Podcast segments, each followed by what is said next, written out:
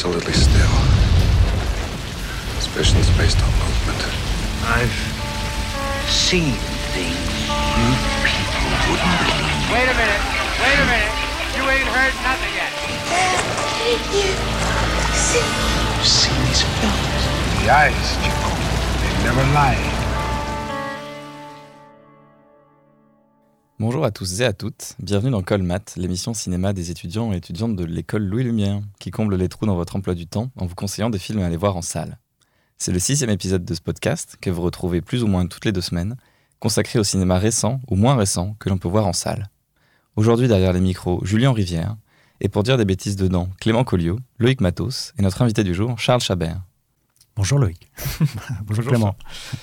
Et aujourd'hui, réjouissez-vous car est venue l'heure de votre renaissance puisque nous allons parler du dernier film de Clint Eastwood, Cry Macho. Et pour l'autre film d'actualité, on va faire un peu le grand écart puisqu'on va passer du film d'un vieux cinéaste américain à un premier film français pour parler des Magnétiques de Vincent Maël Cardona. Et pour les films du passé, on revient sur le cinéma de Yasujiro Ozu avec Printemps tardif. On s'aventure dans le thriller français avec L'heure de la sortie de Sébastien Marnier et on va fouiller les images de Brian De Palma à travers Snake Eyes. Et on peut commencer directement par euh, Cray Macho donc. You don't have any of them. We all have to make choices in life, kid. You have to make yours.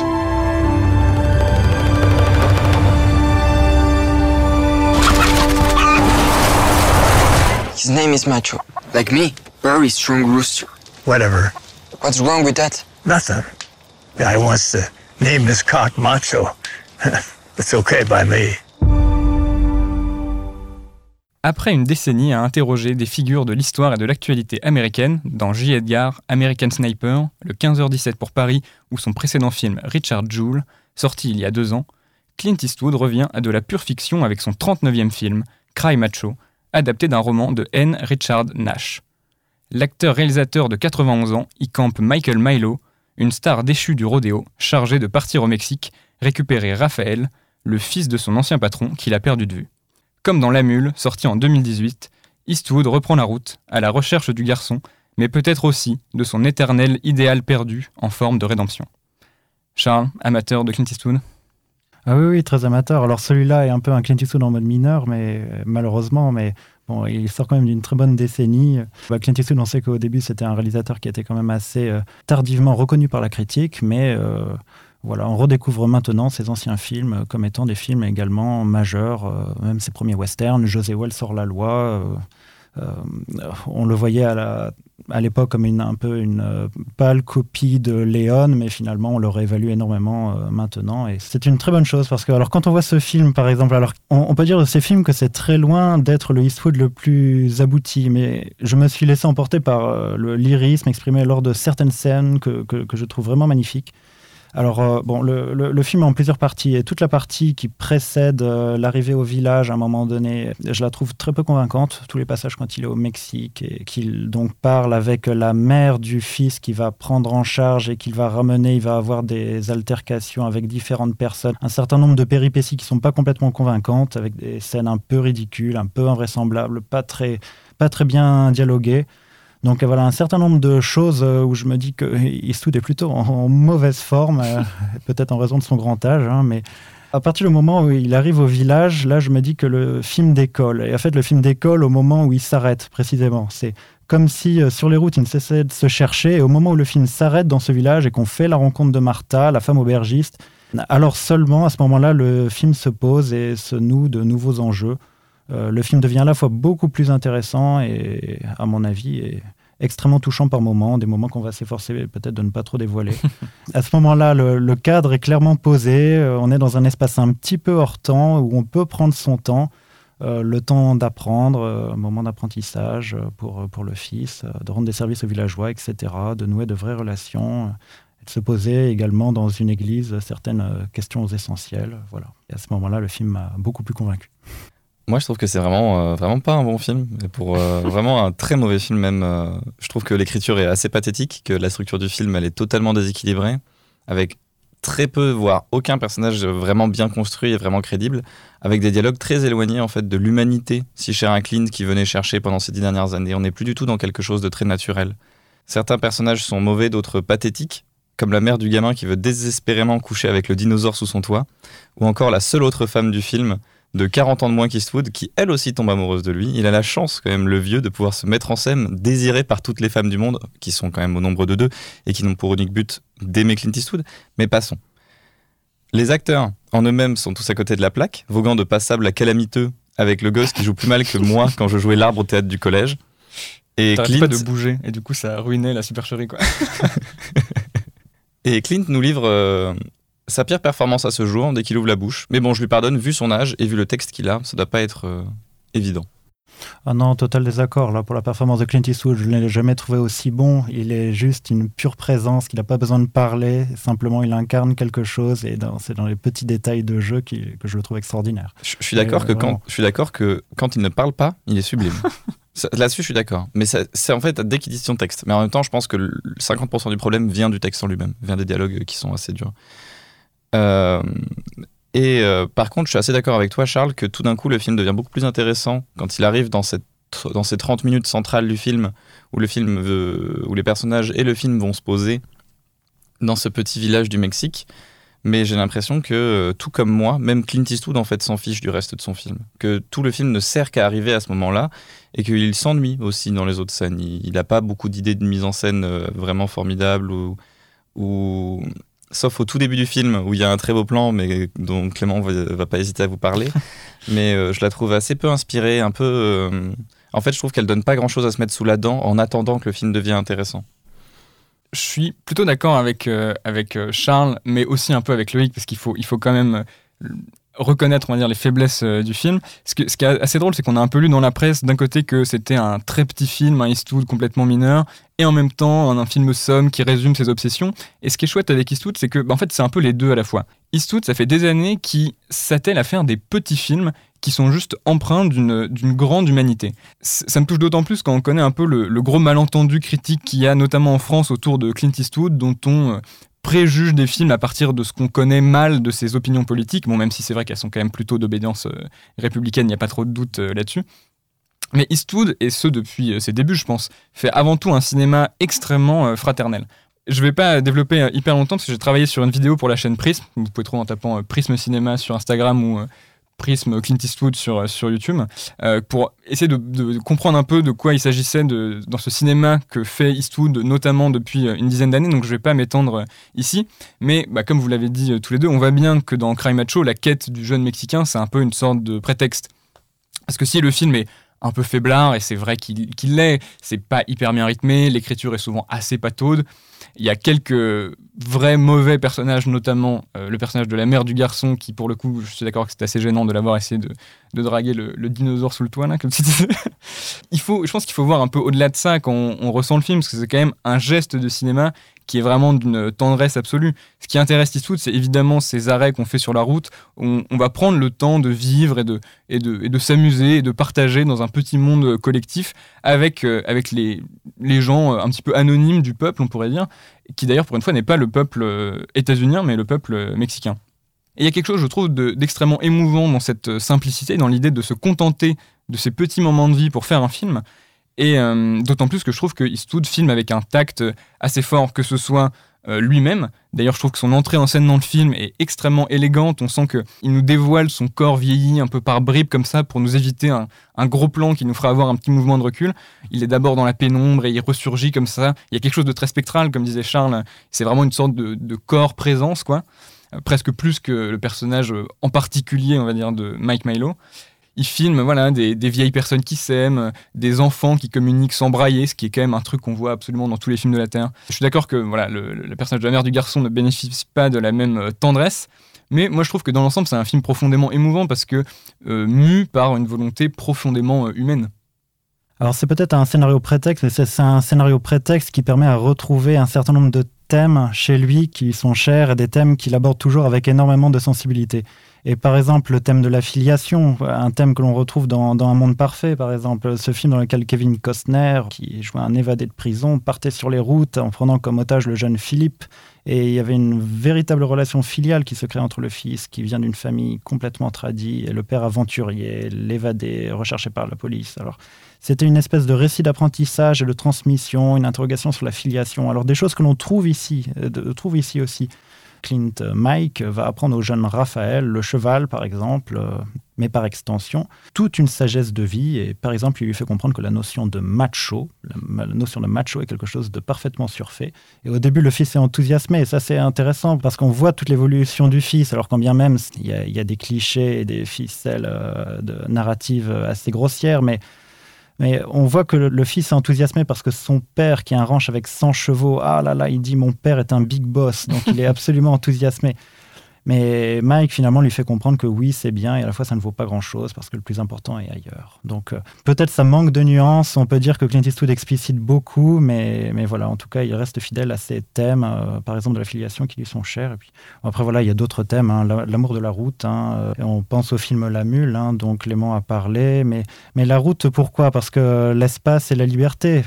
l'espace, la liberté, je veux dire, on reconnaît là, alors on peut dire le républicain, mais c'est aussi l'anarchiste droitier, le libertaire, Clint Eastwood également. C'est euh, c'est euh, c'est également présent dans ce film-là. Il y a peut-être d'autres choses qu'on peut dire aussi. Ça fait penser à Sur la route de Madison au niveau de la romance sentimentale avec, euh, avec Martha dans l'auberge. Et même si j'ai les mêmes soucis que Loïc, euh, je trouve que Clint est très confiant dans sa foi qu'il y aura toujours quelque part dans un village une femme aimante, euh, toute disposée à l'attendre. Mais enfin, c'est très présent dans pas mal de ses films, dans American Sniper, dans Mémoire de nos pères, Le guerrier revient, Le, euh, le soldat. Mais c'est sûr que c'est aussi ça qui est émouvant dans, dans Cry Macho, c'est que ce, scénario, ça va être aussi un, un, prétexte pour que Eastwood retourne chercher cet idéal un petit peu pur, on va dire, du rêve américain, des étendues américaines, de la communauté qui peut y vivre, qui est un de ses thèmes évidemment de prédilection, qu'il hérite directement de, John Ford. Et je pense que c'est dans cette dimension-là que le film est très beau, parce qu'il y a une forme de un petit peu de résignation. On sent que Eastwood sait qu'il est vieux, sait que c'est un vieux rêve et qu'il est un peu le seul à le poursuivre. Et pour autant, le film n'arrête pas de nous dire qu'il n'est jamais trop tard.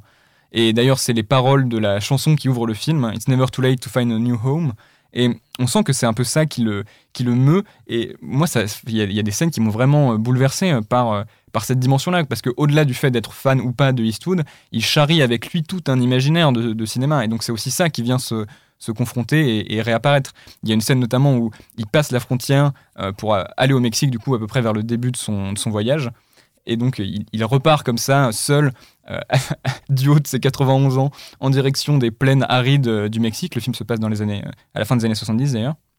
Et le douanier lui demande Est-ce qu'il n'y a que vous? Et lui répond Just me. Voilà, c'est le seul à essayer de retourner, chercher inlassablement cet, idéal perdu qui, devrait, qui devrait animer, on va dire, l'âme de, de l'Amérique. Il y, y, a une autre scène, alors que j'hésiterais presque à vous dévoiler, mais bon, maintenant le film est sorti depuis assez longtemps et il est malheureusement plus très visible, donc je vais me permettre de le faire il y a une scène qui est juste après cette scène de poste-frontière, où c'est une scène extrêmement simple, en deux plans, où euh, le personnage d'Eastwood bivouac euh, au, soleil couchant.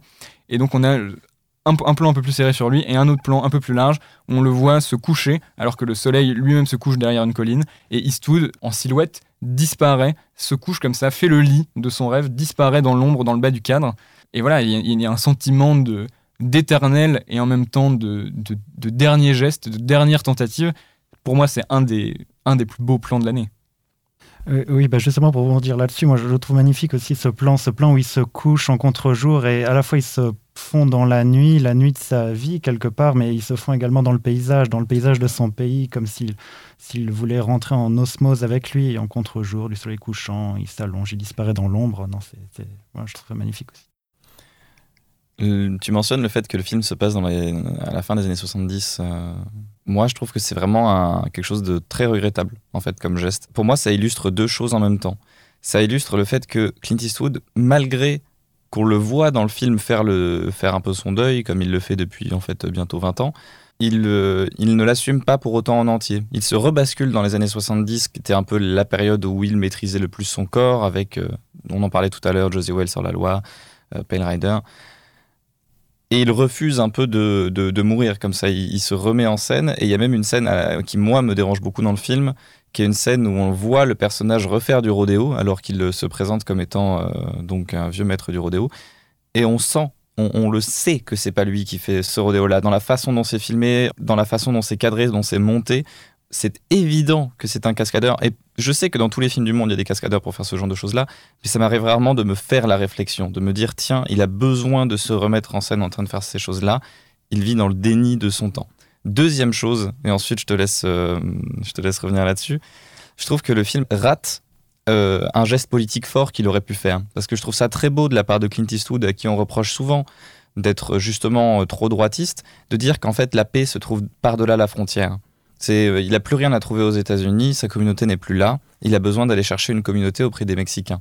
Et ça, c'est un beau, c'est un beau geste politique. Sauf que quel dommage de le faire passer dans les années 70 et de vivre dans le déni de tout ce qui se passe actuellement. Ça aurait été tellement intéressant de voir dans Cry Macho le mur et pas juste euh, une petite grille à la frontière. Ça aurait été tellement passionnant de voir le film se passer dans un contexte politique plus contemporain. Je suis pas très d'accord sur cette idée qu'il refuse de vieillir, parce qu'il y a quand même, enfin c'est quand même un thème qui est maintes et maintes fois adressé dans le film, qui était déjà dans la mule, sur le fait qu'il il est clairement plus de son temps. Et moi je trouve ça hyper touchant. hein. Quelqu'un qui dit, euh, bah, j'ai bien compris que c'était plus mon époque aujourd'hui. Alors il revient dans les années 80, mais il ne revient pas comme un fringant jeune homme, même si c'est vrai qu'il fait du rodéo et c'est vrai que cette scène sans le fake, il y va parce qu'il y a, y a plus que ça qu'il peut faire. Il est presque résigné à vivre dans le passé. Moi je trouve ça très beau. Il y a un moment dans le film où du coup il s'installe, comme on l'a dit, euh, auprès d'une petite bourgade mexicaine. Il, il fait un peu le vétérinaire du, village, puisqu'il a beaucoup travaillé avec les animaux. Et on lui amène, on lui amène un chien, et il dit mais, Je sais pas comment soigner la vieillesse, en fait. Euh, donc je ne peux rien faire pour ce- cet animal. Mais ça, c'est impossible de dire qu'il se regarde pas en face euh, à ce niveau-là. C'est vrai que le film fait un peu son deuil, mais en même temps le revigore tellement. C'est vraiment le seul homme du film de 93 ans, de 91 ans, qui peut casser la gueule à n'importe qui et qui a la force de euh, d'un coup de poing, mais euh, tout le monde à terre, quoi. Non, il met un coup de poing dans le film, et il ne met pas le mec à terre du tout. Il, lui, il, il le Il fait saigne, quand même. saigne du nez. Bon, bah, c'est normal. Pour, pour un vieil homme de 91 ans face à un gars de la pègre euh, mexicaine, euh, c'est surprenant. Oui, mais on peut le voir peut-être d'une autre manière. C'est une manière de nous faire un, un clin d'œil à, parce que ça, ça résonne avec notre imaginaire euh, cinéphile, toute notre mémoire cinéphile, de l'avoir vu maintes et maintes fois le faire. Donc monter à cheval, euh, évidemment, ça prend une connotation supplémentaire. Quand on le voit tomber amoureux, on pense à Madison. C'est encore une dernière scène, dernière scène de danse, encore une dernière scène de... Euh, il va gueuler par exemple sur des flics abrutis ou donner encore quelques coups de poing. Alors c'est toute la mémoire que ça véhicule qui participe euh, de l'émotion également. C'est nos fibres cinéphiles quelque part que ça bouleverse, quoi, parce qu'on a un corps de cinéma qui est presque centenaire, quoi, qui charrie avec lui toute une mémoire. Mais il y a quand même l'idée qu'il il, il va faire une sorte de dernier tour de piste. Quoi. C'est au début du film, on le voit très bien. Il a sa vie, il est résigné, il vit sur son transat, d'ailleurs aussi en contre-jour, comme s'il était à moitié, à moitié disparu. Il va faire un dernier tour de piste au Mexique, mettre un dernier coup de poing, faire une dernière fois du rodéo.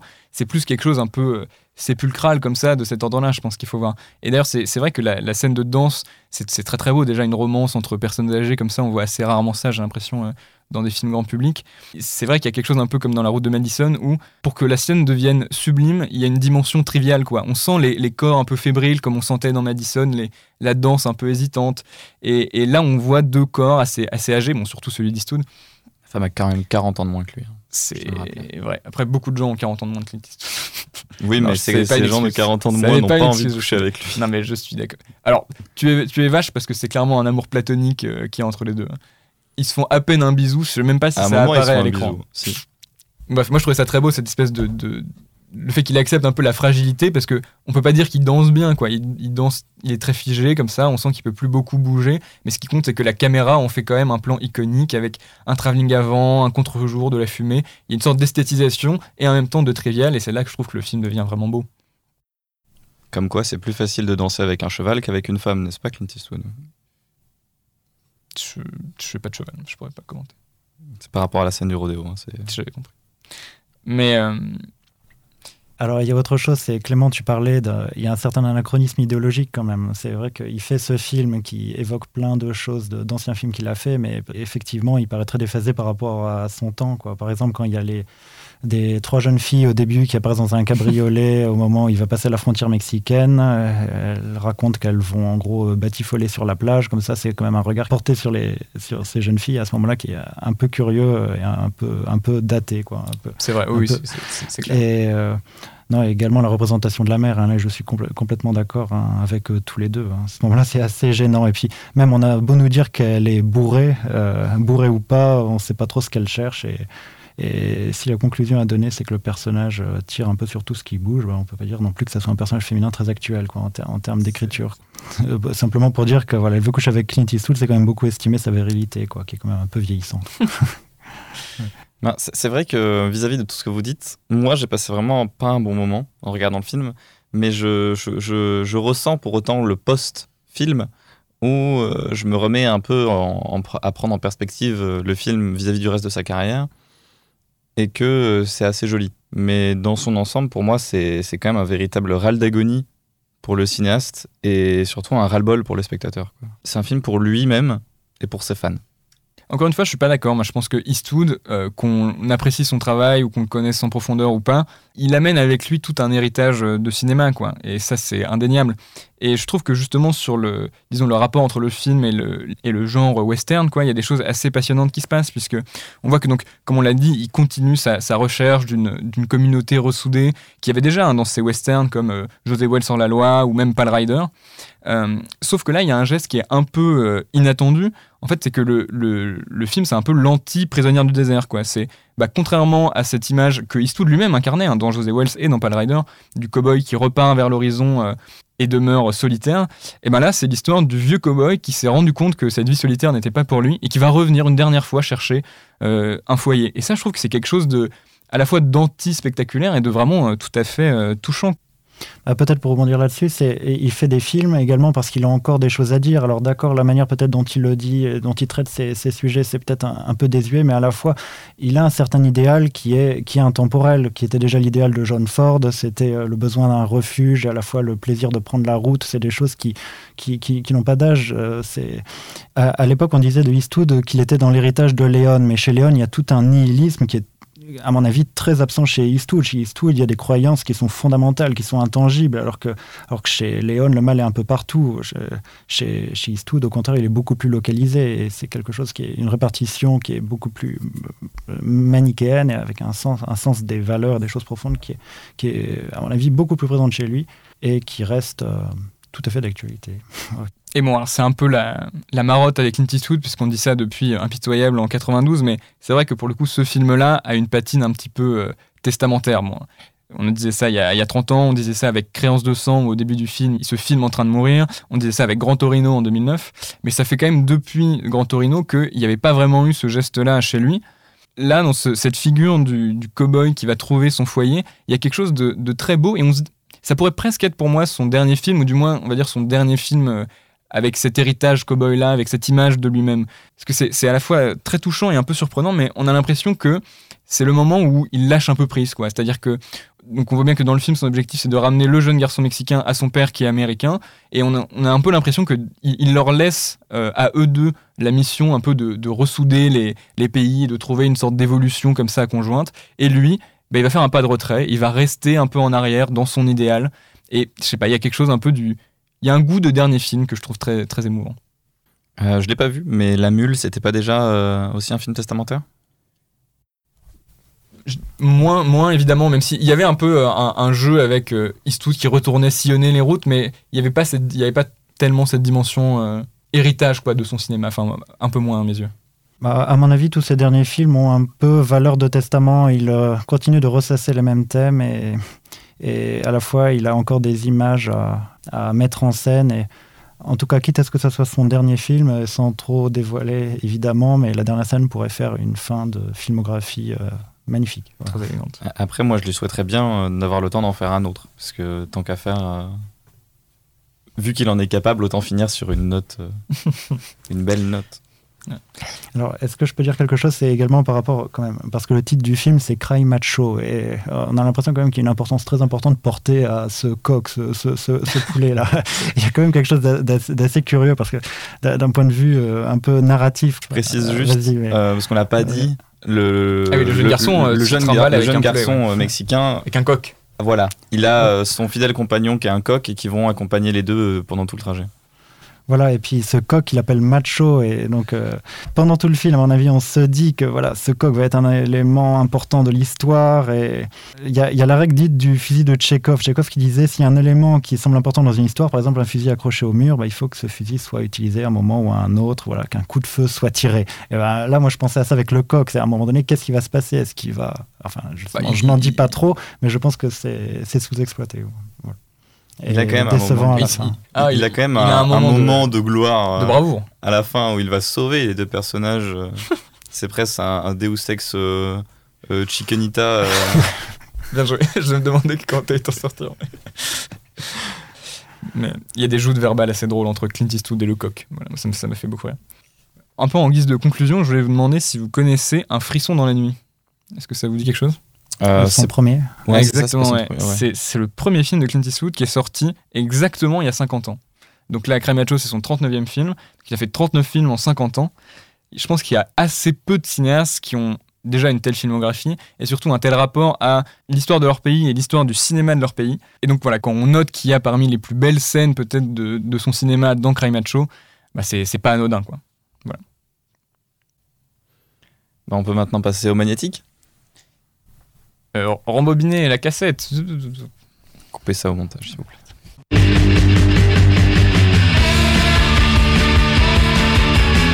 C'est la radio de l'armée, ça?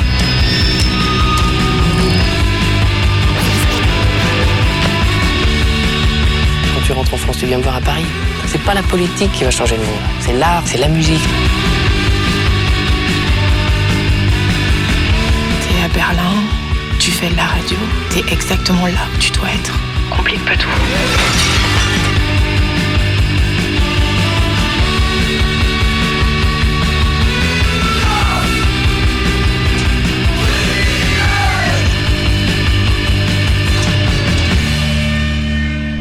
Premier film de Vincent Maël Cardona, Les Magnétiques nous arrivent avec deux ans de retard en s'étant pris le Covid de plein fouet. Dans une petite ville de Bretagne, dans les années 80, Philippe vit dans l'ombre de son grand frère Jérôme. Ensemble, ils animent une radio, et alors que Philippe est appelé au service militaire, il tombe amoureux de la compagne de son frère, Marianne. Clément, qu'est-ce que toi tu as pensé du film? Les magnétiques, je trouve un, rapport assez intéressant à, son époque. Donc, comme tu l'as dit, ça se passe au début des années 80. Et le risque un petit peu de- des films qui se passent dans les années 80, c'est ce côté un peu nostalgique, euh, doudou. Et donc, il y a un peu ça dans le film avec. euh, Notamment la photographie, mais j'en reparlerai juste après. Mais on va dire un peu le, folklore, quoi. Les tenues, euh, les cheveux, la musique. Mais euh, ce que, j'ai plutôt aimé dans le film, c'est la façon dont il vient un petit peu nuancer, quoi, cette sorte de d'imaginaire collectif complètement faux qui est une sorte d'idéalisation des années 80 avec un ton beaucoup plus froid notamment euh, au fil du film ce qui marche très logiquement avec le moment que choisit le film c'est-à-dire juste après l'élection de Mitterrand on pense que ça va être la révolution et très vite les espoirs vont être déçus je parlais de la photo et c'est vrai qu'on met un peu les pieds dans ce, cette image assez classique des films un petit peu vintage, on va dire, avec un contraste orange-bleu extrêmement fort. Alors, je je suis pas persuadé que les années 80 étaient vraiment si orange que ça, ni les années 70, ni n'importe quelle époque dans le passé d'ailleurs.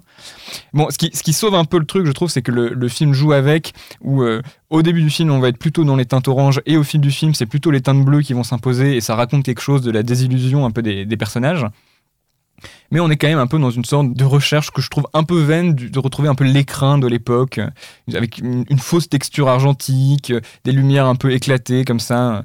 Moi, je, regrette un peu l'approche euh, à la Michael Mann, on va dire, qui dans Ali ou Public Enemies, justement, utilise des caméras numériques actuelles pour filmer des films d'époque, et tout de suite, ça crée un, effet de réalité beaucoup plus fort. Bon, enfin, Ali, c'est pas totalement en numérique, mais disons qu'il y a la même approche beaucoup plus brute à la reconstitution. En même temps, tout le monde ne peut pas être Michael Mann. C'est dommage, ce film, c'est pas Citizen Kane. C'est quand même euh, dommage. C'est pas euh, les oiseaux non plus, il y a peu d'oiseaux finalement. Sur les films déjà, ce, ce que je peux commencer à dire et que je trouve intéressant, c'est que c'est un, un film qui témoigne d'une grande nostalgie. Alors tu parlais de la reconstitution, mais cette reconstitution, euh, tu la trouves vaine, eh ben, en quoi est-ce qu'elle serait vaine Enfin, justement, il y a quelque chose là-dedans que je trouve assez abouti dans cette manière euh, de reconstituer les années 80 et d'essayer de rendre compte de ce que ça pouvait être. Et à la fois l'envie et l'intention, l'intention de réalisation de vouloir retrouver ces années 80, à la fois est évocatrice de, de quelque chose euh, d'assez contemporain, quoi, de ce geste nostalgique tourné vers les années 80, qui en soi dit, dit, dit quelque chose. Alors pour moi, il n'y a rien de vain à essayer de reconstruire et de manière la plus précise possible euh, les années 80, quoi, parce que... Ah, C'était pas tant dans, disons, la, la reconstitution qu'on pourrait... Enfin, ce qu'on appellerait la reconstitution, c'est-à-dire décor, costumes, etc., que je trouve justifié, c'est plus dans, dans l'approche euh, visuelle du film. Il y a un côté rentrer dans un imaginaire un petit peu cliché, je trouve, des années 80, plutôt que de saisir peut-être la vérité de l'époque. Moi, je trouve qu'à l'inverse, c'est plutôt euh, rare de voir les années 80, mais en Bretagne et pas avec euh, un univers pop et coloré à la Stranger Things. Quoi. Euh, oui, ben, alors là, justement, ça me fait penser à quelque chose, mais c'est justement quelque chose de très différent, la manière dont on va représenter les années 80, parce que là, moi, je trouve que dans ce film-là, par exemple, il se rapproche beaucoup plus d'un film comme euh, Leto de Serebrennikov, par exemple, des films comme ça, on va représenter la, la musique rock, euh, donc davantage que les Américains, par exemple, quand ils vont retourner les années 80, j'ai l'impression Stranger Things, par exemple, c'est les années 80 chez eux, c'était quelque chose de beaucoup plus dépolitisé. C'était Stephen King, c'était les films de Spielberg, et c'était donc aux États-Unis aussi, on représentait avec les années 80, mais c'était pas par un esprit de contestation. En fait, c'était presque le mouvement inverse par rapport à des films tels que celui-ci dans lequel on représente un, un mouvement de contestation qui passe par le rock, euh, chez eux, c'était très dépolitisé. C'était plutôt, ah, à l'époque, on pouvait se permettre de dépolitiser. Alors que maintenant, on n'a plus ce luxe face aux problèmes qui nous tombent dessus. Donc c'est très, très différent. Chez les Américains, c'est retour à l'insouciance. Et chez nous, c'est retour davantage à euh, au combat euh, à un moment où le combat avait un sens. Voilà, je dirais ça comme ça. À une époque aussi où le combat était plus intelligible, quoi, parce que les blocs se faisaient face, on savait contre quoi on luttait. D'une part, c'était plus intelligible, et d'autre part, la contestation existait, la, enfin, la croyance en la contestation existait, la croyance en sa victoire possible. Et Mitterrand, à la télé au début, c'est ça nous semblait pas David contre Goliath. Quoi. La contestation n'était pas déraisonnable. On avait le sentiment que ça pouvait arriver. Bon, là-dessus, euh, ensuite, euh, la suite du film nous montre que c'est quand même un mirage. D'ailleurs, si je peux continuer sur ce, sur ce sujet-là, il y a quelque chose par rapport au rock. donc là, on va représenter le rock et on sait que le rock, le rock alternatif dans ces années-là prenait un sens qui était directement quand même politique. Enfin, directement, il n'était pas que, mais il était très largement politique. C'était la musique qui portait la contestation. C'était un souffle libertaire. C'était le souffle de la jeunesse qui cherchait à briser euh, les carcans sociaux. C'était et cette musique, elle avait une autre vertu, c'est qu'elle permettait également le regroupement des jeunes entre eux. C'était un langage clandestin. Il y avait un côté musique souterraine, musique qu'on jouait dans les caves. C'était les soirées de jeunes, les soirées qui étaient euh, réprouvées euh, par les adultes. Qui étaient, c'était le, c'était le monde de demain qui s'agitait dans les caves, le monde qui, la jeunesse qui gueulait, qui gueulait dans des micros et des enceintes chointantes, son droit à vivre à l'air libre, c'était tout ça. C'était et c'était les nouvelles définitions du collectif, un collectif plus libertaire qui transgressait un certain ordre social qui uniformise, quoi. Euh, ordre social euh, au double sens de quelque chose d'organisé, mais aussi de quelque chose de, au sens de l'ordre qu'on donne, quoi. Voilà, l'ordre social, quoi. Et voilà, et ben on contestait ça et ensemble, et c'était la beauté de ce geste euh, du rock, c'est ensemble on clamait la liberté de chacun. Alors, euh, peut-être on pourra dire que dans les années 80, on était déjà plus proche de la queue de comète de cet esprit du rock.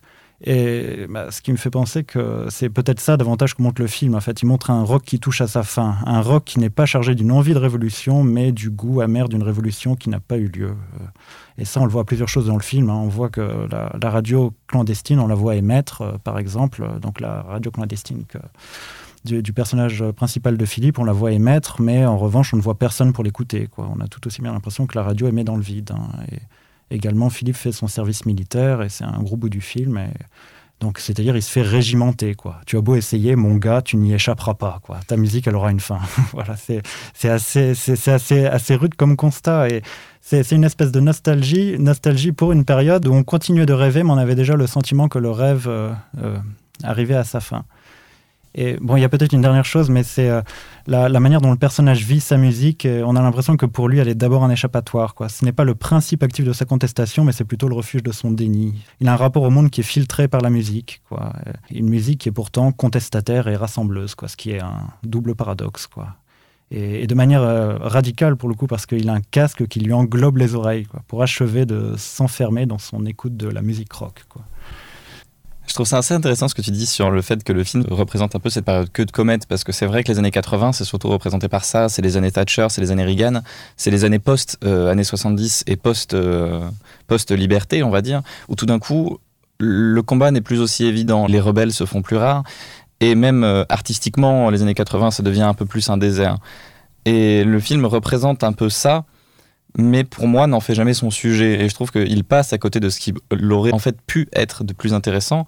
C'est-à-dire qu'on suit un personnage qui est totalement désabusé, qui s'en fiche de la politique. La première scène du film, c'est l'élection de Mitterrand, où tout le monde fête dans le, dans le bar. Et euh, notre personnage principal, lui, s'en fiche. Et il dit, euh, je pense en rigolant, euh, ah moi j'étais pour Giscard. Et ensuite, plus tard dans le film, un moment où on va lui demander euh, tiens, pourquoi tu fais cette radio pirate? Pourquoi tu, enfin, qu'est-ce que tu veux dire politiquement en, en faisant ça? Et lui répond, euh, je le fais pour Iggy Pop. Autrement dit, le personnage principal et le film se détachent totalement de sujets politiques que j'aurais pu trouver justement particulièrement intéressant parce que c'est des années dont on ne parle pas énormément en fait les années 80 politiquement. À part euh, aux États-Unis et en Grande-Bretagne du coup avec Reagan et Thatcher. Et avec la guerre froide et tout cet imaginaire là mais c'est c'est cette, cette queue de comète euh, des années 70 on n'en parle pas vraiment et moi, en fait, c'est un problème que j'ai euh, assez central avec le film, c'est que j'ai l'impression qu'il joue sur plusieurs terrains sans jamais rentrer exactement profondément dans ce qui aurait pu euh, être passionnant. Pour faire une filiation avec le scénariste Paul Schrader, qui euh, du coup a écrit Taxi Driver, Raging Bull, ou réalisateur qui va bientôt sortir d'ailleurs de Card Counter, lui dit que à chaque fois qu'il écrit, il écrit sur un objet. Et l'objet de ce film, l'objet de son film, doit être une métaphore du thème de son film. Dans Taxi Driver, l'objet c'est taxi, et il est symbole de la déambulation, de la perte du personnage. Dans Raging Bull, c'est la boxe, qui symbolise la jalousie. Et ici, on a vraiment deux pôles scénaristiques qui ne, font, qui ne se relient que très peu, qui sont la radio et on va dire l'amourette, qui représente quand même 75% des enjeux du film. Et même si ils discutent ensemble, notamment par le fait que le personnage passe par la radio ou par le son pour déclarer son amour, mais jamais il n'y a de, lien thématique, de lien euh, symbolique, de lien profond. Et en fait, cet objet de la radio aurait pu être n'importe quel objet. Même, je trouve ça étrange qu'en fait, le film s'assume tellement être un film de son, en s'appelant Les Magnétiques, en montrant sur son affiche le personnage qui porte un casque en gros plan. Mais en fait, pourquoi le film décide de parler des radios pirates? Qu'est-ce que le film a à dire dessus? Eh ben, pas grand-chose. Mais justement, que le film au début nous entraîne sur une fausse piste, moi je trouve ça hyper intéressant. C'est, on commence et c'est le début, donc victoire électorale de Mitterrand, victoire de la gauche, les gens en liesse. Euh, très bien, on se dit, euh, très bien, film social qui promet des valeurs de gauche, on va voir euh, des collectifs rassemblés et tout. Pas du tout. On a juste un gars seul. Euh, bricoleur, euh, mutique, euh, gêné en société, qui a, qui a du mal à parler, en particulier en, amour. Donc on est complètement détrompé, parce que le film nous propose complètement autre chose.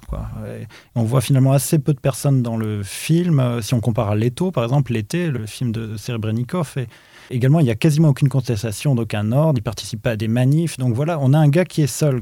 Il est seul avec sa musique. Et là-dessus, euh, il y a quelque chose d'intéressant, c'est que son langage, en fait, c'est l'écoute. À mon avis, la grande originalité du film, et c'est dit par l'affiche elle-même, c'est l'oreille est au centre du cadre. C'est-à-dire que c'est un gars qui ne joue pas, mais qui remixe. Il enregistre, il modifie, il reformule, et ça a son importance parce que ça cristallise très exactement son rapport au monde. C'est la matière dans son expression ne vient pas de lui-même, elle est extérieure. Son expression, pour être efficace, doit être un remixage de paroles enregistrées. Et c'est l'inverse même de ce qu'on pourrait penser. Quoi. Pour être authentique, pour être juste, une parole doit être libérée des discours d'autrui. Un personnage devrait s'extraire des mots rabâchés autour de soi pour chercher en soi-même le mot vrai, celui qui ne correspond qu'à soi. Mais ici, précisément, c'est exactement l'inverse. C'est la parole d'autrui. Les paroles qu'il enregistre sont la matière même de sa parole. Quoi. Et, et c'est le cas en particulier quand il s'agit pour lui de dire ses sentiments à une fille, donc le lieu même où la sincérité est de mise. C'est donc le premier contact avec euh, cette fille pour qui il éprouve de l'attirance, et ben là, il balbutie. Et ben, qu'est-ce qu'il fait? À ce moment-là, il demande à la fille d'enregistrer sa voix. Il utilise sa propre voix à elle, une voix qu'il remixe, pour produire son propre discours de présentation. Voilà, moi je suis ça. Voilà, il se présente par la voix de l'autre. Lorsqu'elle le coiffe, parce qu'elle est coiffeuse, voilà, lorsqu'elle le coiffe un petit peu plus tard, euh, encore une fois, il est gêné, il ne sait pas quoi dire. Et là, il y a une chanson qui passe à la radio et qui parle d'un homme trop timide pour déclarer sa flamme, précisément. En fait, elle parle très exactement pour lui. Peut-être c'est quelque chose qu'on a déjà vu dans d'autres films, c'est quelque chose de scénario assez classique, mais tout de même, c'est quand même amusant comme, comme une trouvaille de scénario et c'est très cohérent avec le personnage parce que là, c'est évident. Pour lui, pour elle, euh, le message passe, quoi. Euh, il n'a pas besoin de parler. Son oreille parle pour lui. Il fait une déclaration d'amour par la chanson qui passe à la radio à ce moment-là. Et plus tard, mais peut-être je ne vais pas, pas, trop en dire, mais il y a d'autres moments qui correspondent exactement mm. à ce schéma-là.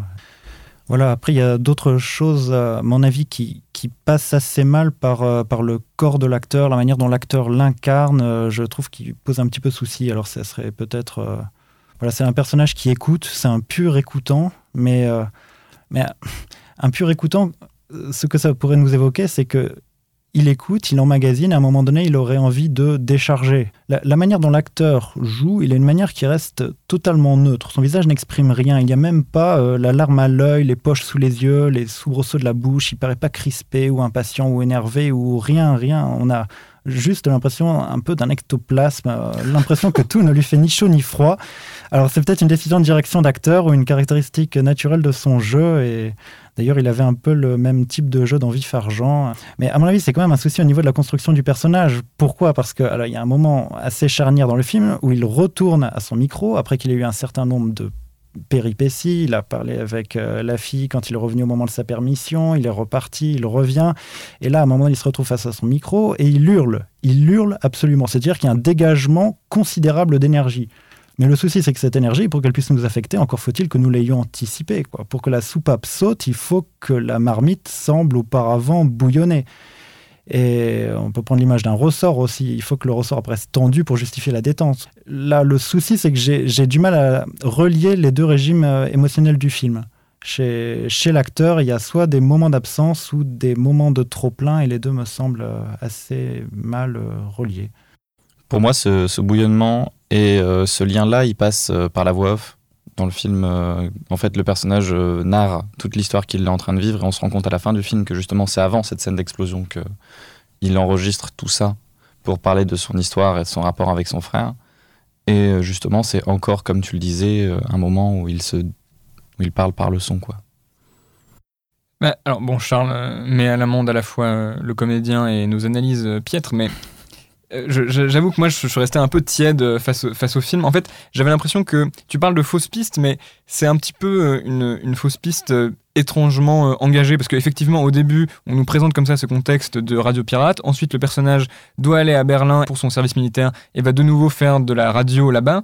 Et on voit à ce moment-là poindre un petit peu le début d'une nouvelle forme de musique qui est celle de la musique électronique euh, qui se développe en Allemagne à ce moment-là. Et on se dit que voilà le film va un peu attraper son sujet. Alors quelle serait la nouvelle musique de la contestation? Est-ce que c'est cette musique électronique? Est-ce que ça se passe dans ces espèces de rave party euh? et en fait on est quand même littéralement entre les deux côtés du, mur dans ces séquences là à ce moment-là, bah, le film, on va dire, euh, rebrousse chemin et on retombe dans un drame intimiste que j'ai trouvé pour ma part beaucoup plus convenu et beaucoup moins intéressant que ce que me promettait euh, le film. Donc fausse piste qui me déçoit et qui du coup fait que en fait le un peu on pourrait presque dire l'élément déclencheur de toute cette histoire en fait arrive extrêmement tardivement quand on se rend compte que le sujet ce n'est pas c'est pas vraiment la radio en fait. La radio bah, comme disait Loïc, c'est plus une sorte de on va dire, de légères métaphores de la timidité du personnage et de prétexte à sa relation euh, avec son frère. Et ce qui, ce qui est d'autant plus dommage que les meilleures scènes du film sont celles où on voit le personnage justement aux prises avec les, avec les machines, quoi, donc les, les bandes magnétiques, et voilà la façon dont il, joue avec euh, les micros, les supports d'enregistrement. Là, il y a une sorte d'effervescence, même si, bon, alors je sais pas si ça aurait été possible de, rendre ça un peu plus intelligible, mais c'est vrai qu'on est, quand même témoin de la maestria du geste du personnage, et ça fait partie des meilleures scènes. Mais du coup, ces scènes-là semblent étrangement euh, hors de propos quand en fait on, raccroche les wagons d'une sorte de, drame amoureux ou, familial un peu plus classique. Moi, ça m'a fait plaisir, ces scènes-là, justement, ce qu'on retrouve une sorte de maestria que notamment Brian De Palma dans sa façon de filmer les gadgets, les outils techniques, mais sans pour autant tomber dans la référence du tout. C'est rare de voir ce genre de cinéaste se rapproprier des éléments cinématographiques sans en faire un hommage évident euh, à un cinéaste. Là, j'ai trouvé qu'il y avait du Brian De Palma, mais sans clin d'œil. Oui, du conversation secrète peut-être aussi. Oui, enfin, un Blowout était en lui-même un clin d'œil déjà. Mm. Mais alors, est-ce qu'on peut peut-être revenir sur quelque chose? Parce que c'est vrai qu'il y a des choses qui passent par la voix off, comme tu disais, Loïc, euh, mais quand même, ça passe par des faits, davantage des faits de scénario, beaucoup plus que par une évolution émotionnelle du personnage. Et moi, j'ai du mal à y croire. Quand il arrive en France et qu'il voit sa copine, par exemple, il pourrait se dire Hurrah, enfin, après des mois loin de toi, enfin, je te vois, enfin, nous voilà réunis, etc. Mais, mais, mais non, ça tombe, ça tombe comme un soufflet, quoi. En fait, en fait le soufflet n'a même jamais levé, quoi. La tension, la tension dramatique, pour être effective, doit, doit être palpable. Et là, je la sens pas véhiculée par le, par le corps de l'acteur. Et quand il revient de sa permission, ce qu'il voit à ce moment-là, d'ailleurs, ce n'est même pas la fille. Et justement, au niveau des enjeux, ça semble assez incertain à ce moment-là. Ce qui l'importe davantage, c'est son frère qui l'engueule, son frère qui prend toute la place lors du repas à table, qui pique une colère. Et, peut-être on pourra en parler un petit peu davantage, parce que moi, à mon avis, il y a un souci par rapport à l'arc narratif du, frère qui prend beaucoup d'importance à la fin, alors qu'avant, il n'en avait pas beaucoup. Et, et à mon avis, il y a un souci de construction là-dedans. Ce que tu dis sur le moment, euh, le fait qu'il n'y ait pas de, grands de, de, grands moments de flamboyance au moment où il revient et qu'il revoit Marianne, moi je trouve ça plutôt sympa en fait justement et ça renvoie au fait que le personnage soit très timide et que tout, leur, tout le lien entre les deux passe uniquement par le son et par la distance, où à chaque fois qu'ils sont regroupés, ils se regardent et ils savent pas trop quoi dire quoi. Et même euh, cette première fois où ils vont euh, finir par coucher ensemble, ben il n'y a pas de mots. Il n'y a pas de premier bisou, il n'y a pas de tendresse, c'est vraiment juste une sorte d'attirance, mais sur laquelle ils ne peuvent pas mettre de mots. Il y a cette distance naturelle qui déjà vient du fait que Marianne euh, euh, voyait le frère de, du personnage principal. Mais euh, justement, je trouve que dans la retenue, ça crée une histoire d'amour un peu originale. Une scène très Lost Highway d'ailleurs, un peu moins mystique, mais mais oui, mais la relation avec le frère, parce qu'à la fin, il regrette que le frère, de peut-être de ne pas avoir partagé un certain nombre de bons moments avec lui, peut-être il regrette de lui avoir, parce que c'est euh, comme ça que le film commence, et donc euh, c'est pas le, dévoiler que de le dire, mais il commence à sortir avec euh, celle qui était la copine de son frère. Là, on pourrait imaginer que le frère soit extrêmement jaloux, soit extrêmement envieux, mais c'est quelque chose que l'on. Enfin, en, en termes de crédibilité, c'est ce qui apparaîtra en premier, mais finalement, c'est assez peu présent. Donc ça paraît quand même très irréaliste. On le voit juste à un moment donné péter les plombs, le frère, mais péter les plombs dans le vide, on ne sait pas contre quoi il en a.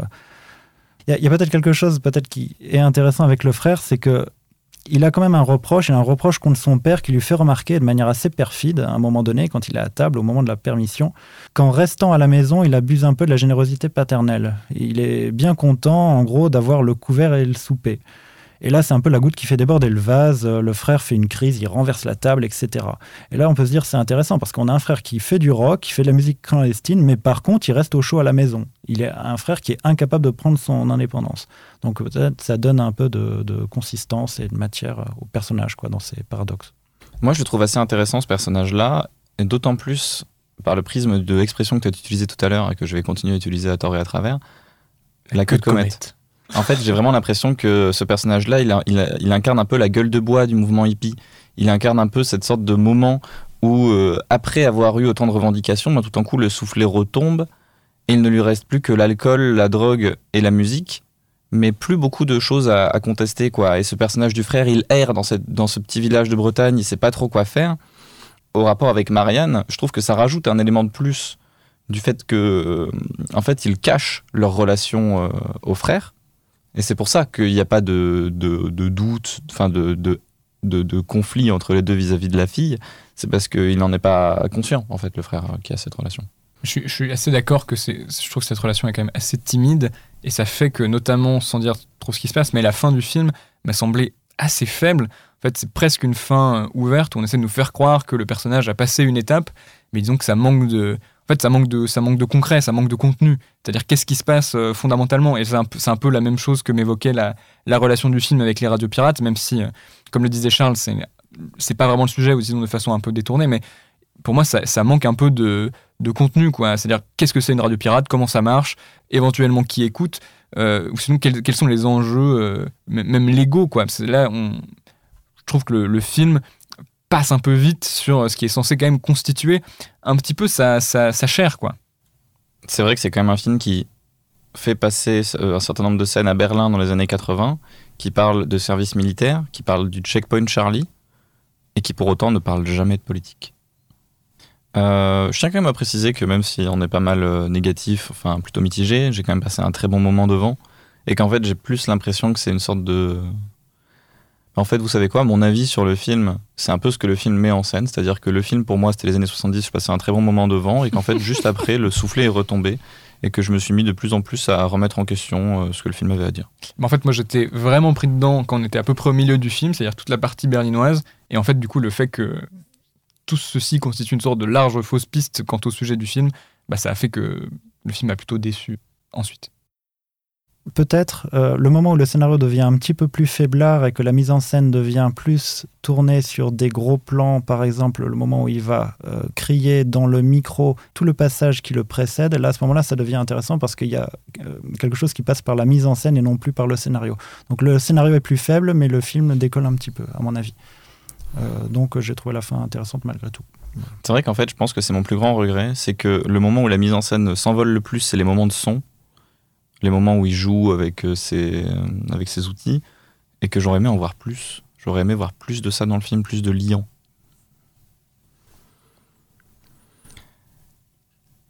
Ça me paraît être le moment de passer au film du passé, justement. Mhm. Et on va donc commencer par euh, Printemps tardif de Ozu, que Charles va nous présenter.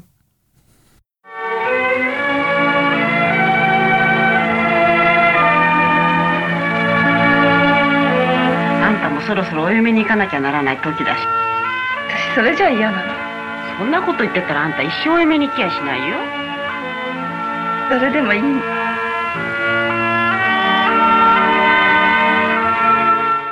Oui, alors euh, Printemps tardif, donc il y a un film en fait qui va passer ce dimanche à la Cinémathèque dans le cadre de la sortie d'un livre de Nathalie Azoulay et de Serge Toubiana. Ça passe ce dimanche à la Cinémathèque à 14h30. Moi, je fais un petit peu la promotion.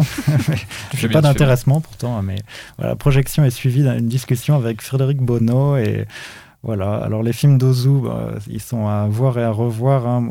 J'apprécie beaucoup. Hein. On, dit, on dit parfois que c'est le juste équilibre entre l'éphémère et la métampsychose, euh, l'idée de la réincarnation. C'est à la fois, d'une part, les choses qui passent, les choses de l'instant qui passe, du temps qui fuit, et à la fois, c'est également les choses qui ne cessent de se réincarner, de se reproduire comme une danse sans fin. Le temps est un fleuve qui coule, un nuage qui passe. Euh, c'est la vieillesse qui arrive inexorablement mais c'est aussi tout à la fois le cycle des saisons, c'est-à-dire le cycle des générations qui se remplacent, qui se renouvellent.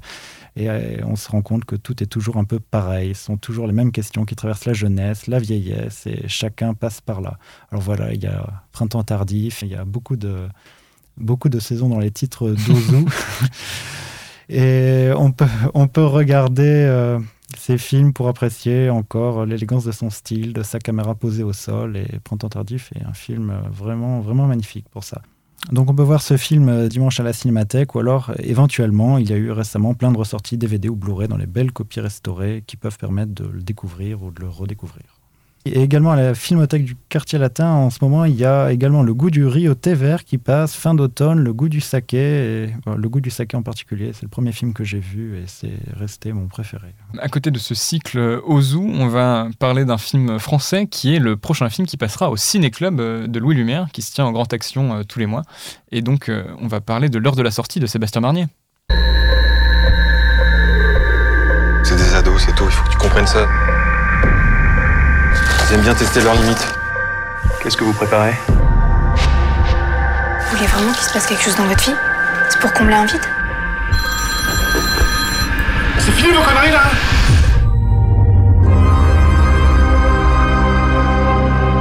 Pourquoi vous faites ça Vous voulez pas voir la vérité en face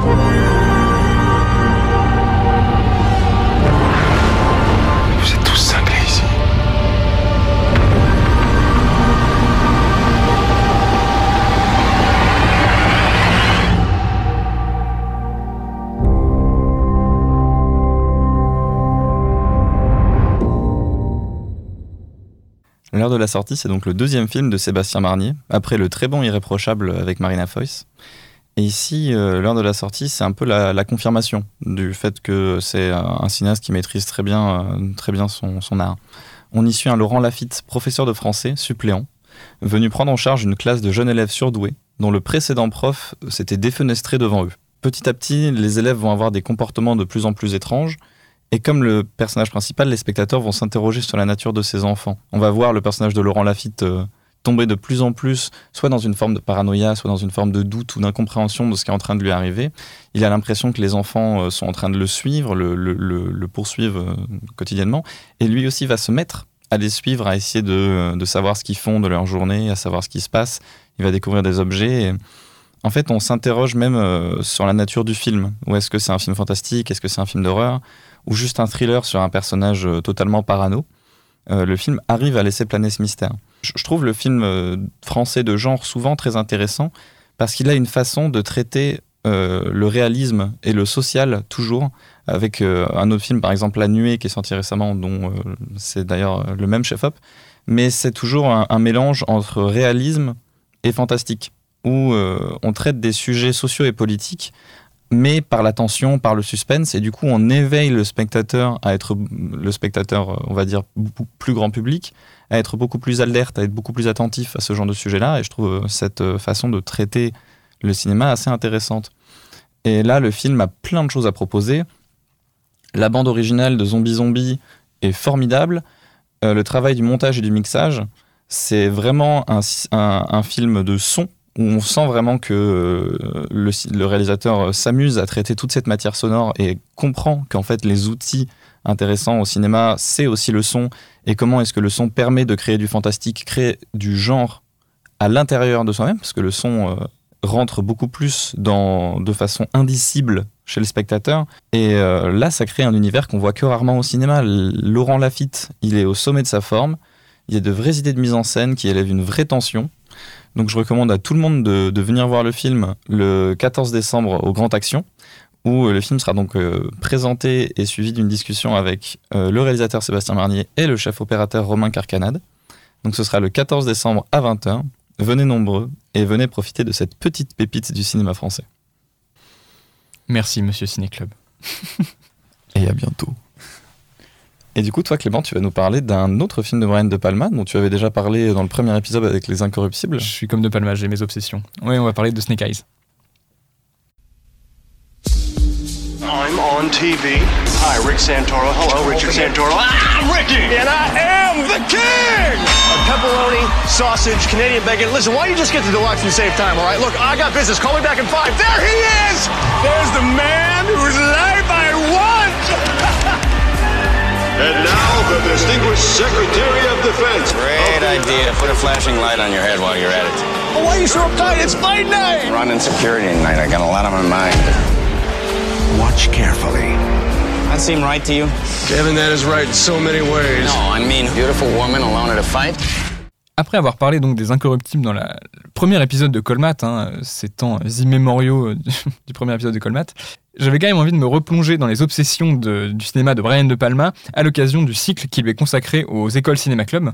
Il passe plusieurs de ses films, alors j'ai un peu hésité euh, sur lesquels choisir au sein de la rétrospective. On aurait pu parler de Phantom of the Paradise, qui est déjà à titre personnel mon film préféré de De Palma, mais euh, qui témoigne un peu de cette forme très libre, à la fois pop et désenchantée, qui est propre au Nouvel Hollywood, qui est le, courant auquel De Palma est attaché, notamment pour son début de carrière. Ou vous parlez de Body Double, qui est sorti dix ans plus tard en 84 pour évoquer son rapport très maniériste au cinéma de Hitchcock. Mais j'ai plutôt choisi de vous parler de Snake Eyes, qui est sorti en 98 parce que le film me semblait peut-être un peu plus encore à redécouvrir, qui passe le 6 décembre à 17h30 et qui repassera peut-être dans les semaines suivantes. Donc Snake Eyes, c'est un film qui sort en 98 qui correspond un petit peu à la dernière heure de gloire, on va dire, de De Palma, qui sort du succès de Mission Impossible et qui va décider de retravailler avec David Kopp, le même scénariste, euh, pour Snake Eyes. Et à partir de Snake Eyes, disons que De Palma connaîtra plus vraiment de réussite commerciale jusqu'à ces films récents qui sont des, des débâcles de production assez tragiques. Et ce qui fait un peu pont justement avec euh, Mission Impossible, c'est cette idée que De Palma va explorer un thème qui lui est cher, qui est celui du mensonge des images. Donc alors de quoi ça parle euh, Snake Eyes?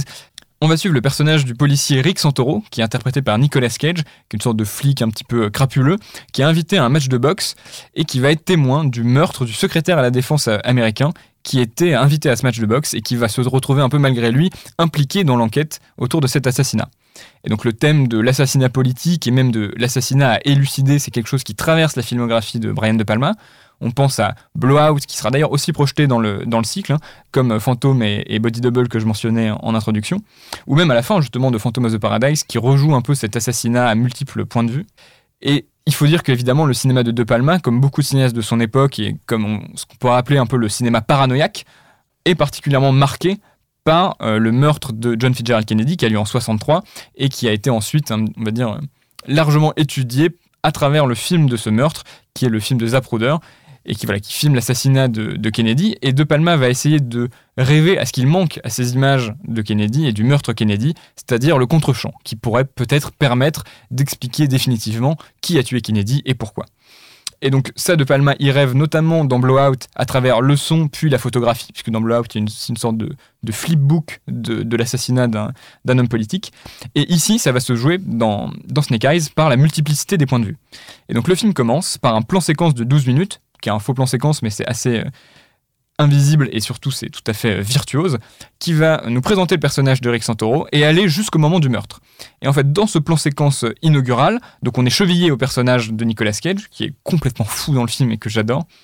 On a en même temps la scène d'exposition du film, qui est ce personnage, pourquoi il est là? Euh, on nous présente son ami qui va jouer un rôle important dans le film, qui est chargé de la sécurité du, du politicien qui se fait assassiner.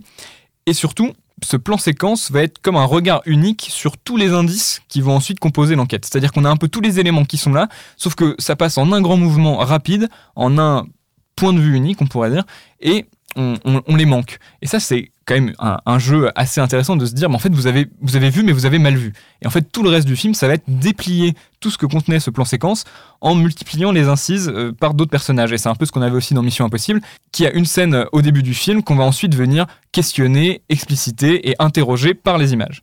Et donc là, dans Snake Eyes, on va avoir beaucoup de plans subjectifs qui correspondent au regard d'autres personnages sur ce même événement qu'est-ce qu'ils ont fait euh, les minutes avant le meurtre ou au moment du meurtre. Et euh, pour ça, De Palma va faire des plans séquences euh, subjectifs, enfin en vue subjective de ces personnages, qui vont venir un peu s'entrechoquer. Il va y avoir des différences entre les différents points de vue, et ça va être un peu à nous avec le personnage d'essayer de refaire le tri là-dedans. Il y a d'ailleurs une scène un peu plus tard dans le film où quand la lumière commence à se faire, le personnage de Rick Santoro va sortir un petit peu de toute l'agitation du, lieu où a lieu le, match de boxe, où la foule est, parquée le temps de l'enquête, donc le film est quasiment une sorte de huis clos, on pourrait dire. Il se met dans une cage d'escalier qui est un espace assez abstrait, très géométrique. Et là, De Palma va orchestrer un split screen. C'est Luc Lagier qui en parle très bien, notamment dans sa conférence sur l'héritage de Vertigo. Et le personnage va remettre en ordre en fait les images du film pour essayer de faire la lumière sur ce qui s'est passé. Et donc c'est un film extrêmement ludique et en même temps euh, plein de suspense. Donc je vous encourage à, le découvrir, qui est pas un des films les plus connus de, de, Palma, mais qui, à mon sens, est un de ceux qui résume le plus cette dimension chez lui euh, de jouer avec les images. Et bah, au cinéma, c'est quand même quelque chose de toujours euh, passionnant. Merci beaucoup de nous avoir écoutés. On tient notamment à remercier Laurence Tellin, Franck Joigny et Eric Urbain de Louis Lumière. Julien Rivière pour la prise de son, Thibaut Noireau pour le mixage, Mathias Debar pour le générique de l'émission et Joshua Lac pour le logo. On remercie chaleureusement Charles Chabert, notre invité, Avec un, plaisir. un ex-Louis Lumière qui nous a fait le plaisir de venir nous, rendre visite. On se retrouve pour le prochain épisode dans deux semaines et on se voit en salle. Ciao. Ciao.